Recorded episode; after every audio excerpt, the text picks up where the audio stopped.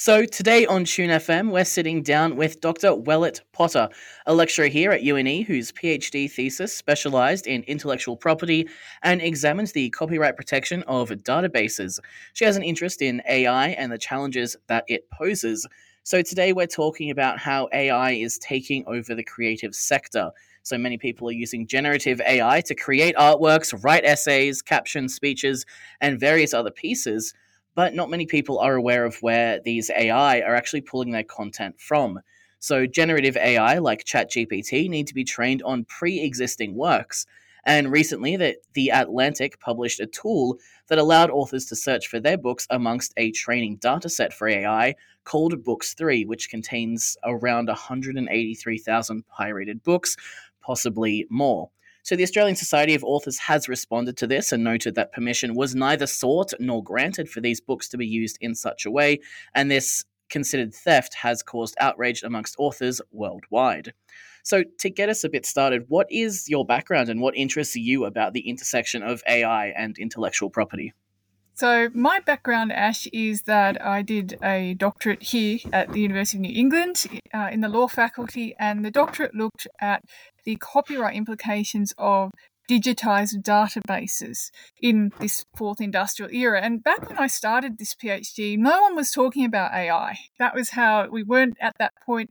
But I could see that uh, the AI revolution was coming. I could see that you know the fourth industrial era was just we just getting into it, and so the beauty of the, of the doctorate was that the certainly the the law that I examined uh, is now applicable to artificial intelligence in that. Um, but of course, in when I looked at it, it was just applicable to digitized databases. So, uh, so I've had that really interesting grounding, and now I'm watching in fascination alongside the rest of the world in these incredible technological developments in particularly the, the generative AI sphere. And I'm amazed at the sorts of creations that are being able to be produced through this incredible technology. So, well, what protections are currently in place to protect the intellectual property of creators? So it's really interesting, um, Ash. We we have our copyright law here in Australia. You don't have to register for copyright, whereas if we're in America, you actually have to apply and register. Uh, and the way it works here is that different types of works are protected as as different works. So, for example, if you have a uh, a YouTube clip, different components of that clip are separately protectable. So, like if you have like the audio, that's protected basically as a musical work. If you've got like thumbnail image, that's actually like uh, an artwork, a, a, pictorial artwork. So it's it's different. If you've got um, text to that, then the text is actually like a literary work. So it's all broken into different categories. So that, uh, and of course, there are what is known as the subsistence criteria. So there's actually a special criteria that has to be fulfilled, and all of them must be fulfilled for copyright to actually be found in each of those separate components, but each are considered a separate work. So, two of the most contentious criteria are that of authorship and originality. And what has certainly come out in the last decade is that a human has to be found to be the author. And uh, that might sound really trite, but it's actually a really important point. And we're seeing this uh, certainly with these sorts of uh, generative AI models uh, when we try to trace back and distinguish an actual human author, it may well be that the authorship is too far removed for copyright to be found in these works. So it actually might be that copyright uh, does not cannot be found in you know some of these um, generative AI pieces. But uh, that's on the actual looking at whether copyright exists in generative AI works. What we are talking about is where the generative AI is getting hold of the data to train it. And it may well be that, and this is what is being alleged certainly uh, here in Australia and overseas, that the generative AI is uh, getting hold of works that are copyright protected and it is using that on upon which to train the the actual systems, and so that is that is what is in contention at the moment.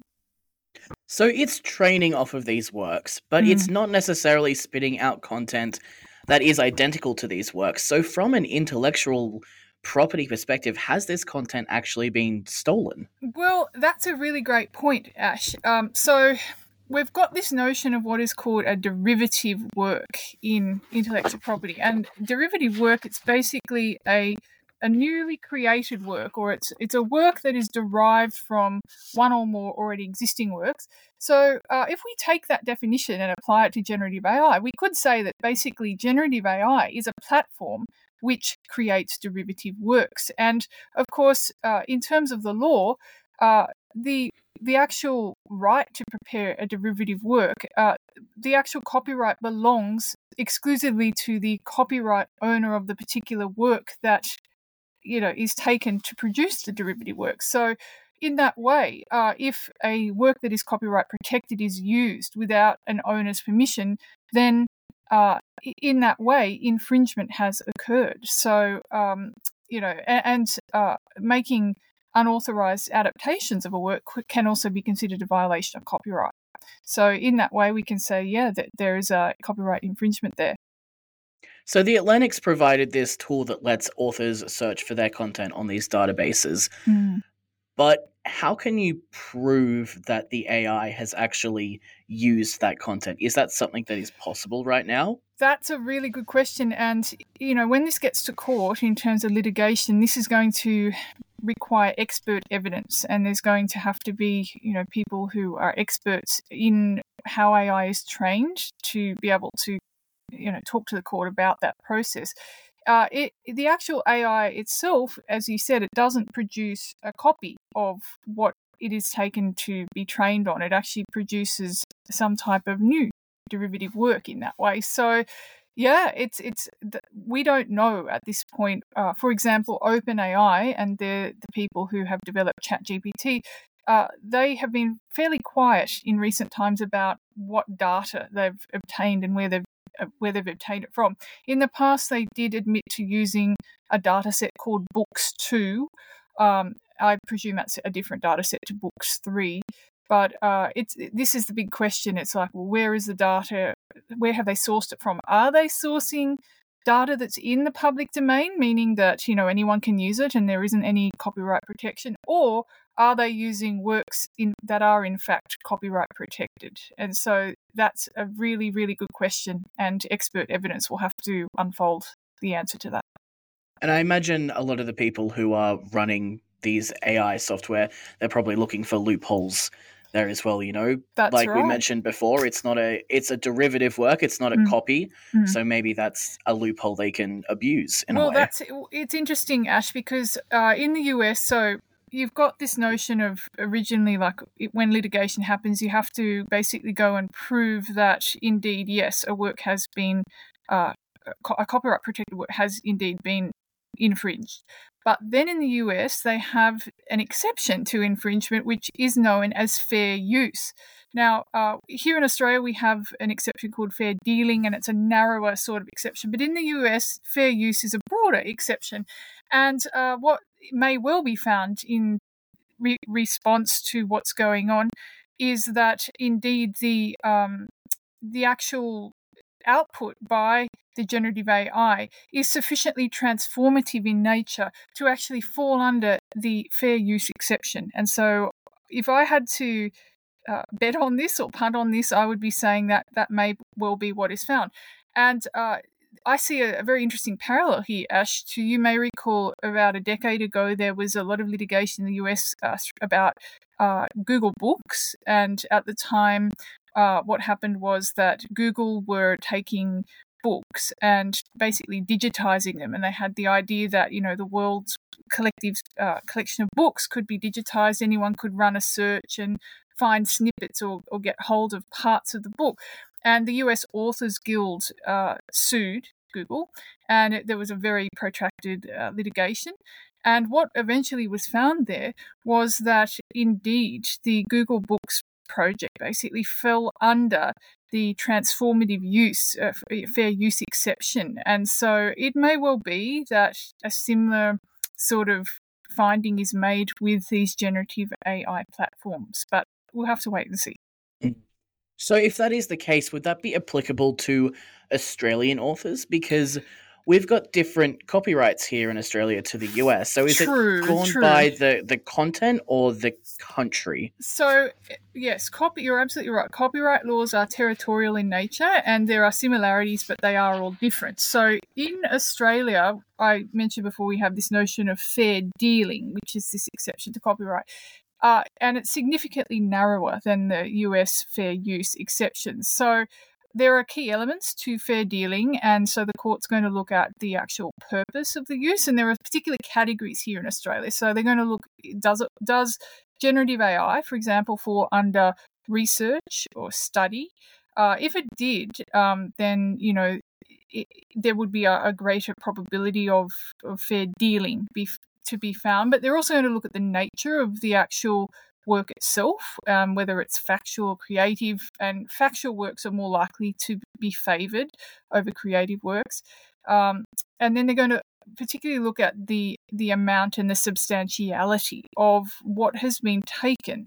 So, um, in this way, the the um, most substantial part of a work may not fall under a fair dealing provisions. So, in that way, it's difficult to know without expert evidence from OpenAI as to what they've taken from other works. But, um, you know, if it ended up being considered a substantial part of the work, then it would likely to be found to be infringing.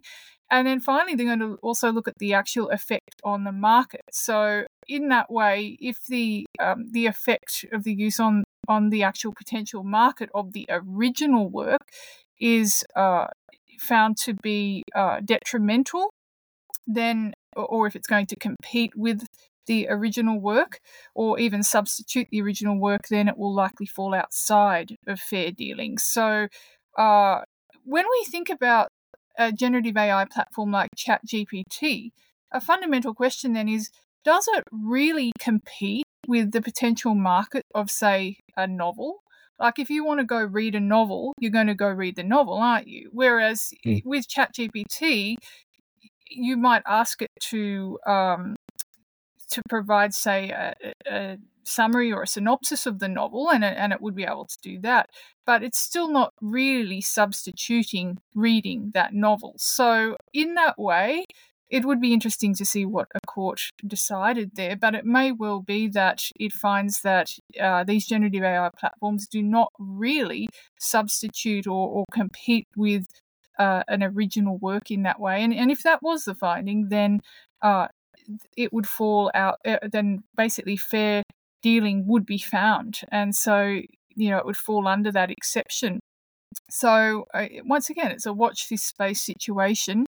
Uh, but it may well be that the fair dealing provisions in Australia do end up playing a significant role in shaping the legal boundaries uh, within the realm of AI generated content. So we'll have to see.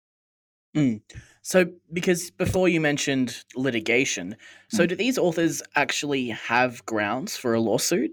Yes. Or yeah. yeah. no. So uh, what we're seeing certainly in the US at the moment, uh, multiple lawsuits. I know that there was uh, some authors in San Francisco, uh, I think back in July, who certainly were, you know, litigating against uh, ChatGPT.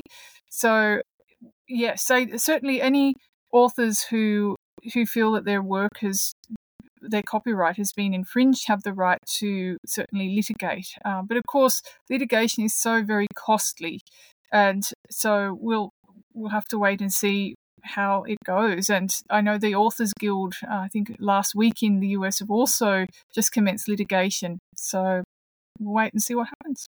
There's a, there's a lot happening in this space. Then there is, there really yeah. is. It's uh, I always say that there's a, a, show me the money factor to this. So to to the any litigation. So you know these these authors are upset uh, that potentially their rights have been infringed here, and so it's up to the court to uh, adjudicate that. Mm. So, how does the law have to evolve to keep up with AI? Because it's such a rapidly changing technology, and we've seen with other technology that the law is always, you know, five, ten years behind. That's the million dollar question, yeah. Ash. It's like, how does the law? It's almost, I mean, there have been suggestions that we almost need to create some sort of new right uh, that specifically deals with, with the AI sort of content that I know in the European Union, they're very, very close to releasing an artificial intelligence um, basically right or law. So we, will have to see what the developments are with them. In Australia, I know that certainly the government is starting to look at this and develop new policies with regard to artificial intelligence, but it almost tears up the rule book. What I love about copyright is it's it's how ten, tenacious it's been uh, throughout the centuries because the laws that we have are grounded in you know laws from 200 years ago. So it's quite phenomenal when you think about the tenacity of copyright law. But we almost get to the point now with artificial intelligence that we have to say, well, is it time for us to do something radically different? Mm. So yeah, wait, we'll have to wait and see.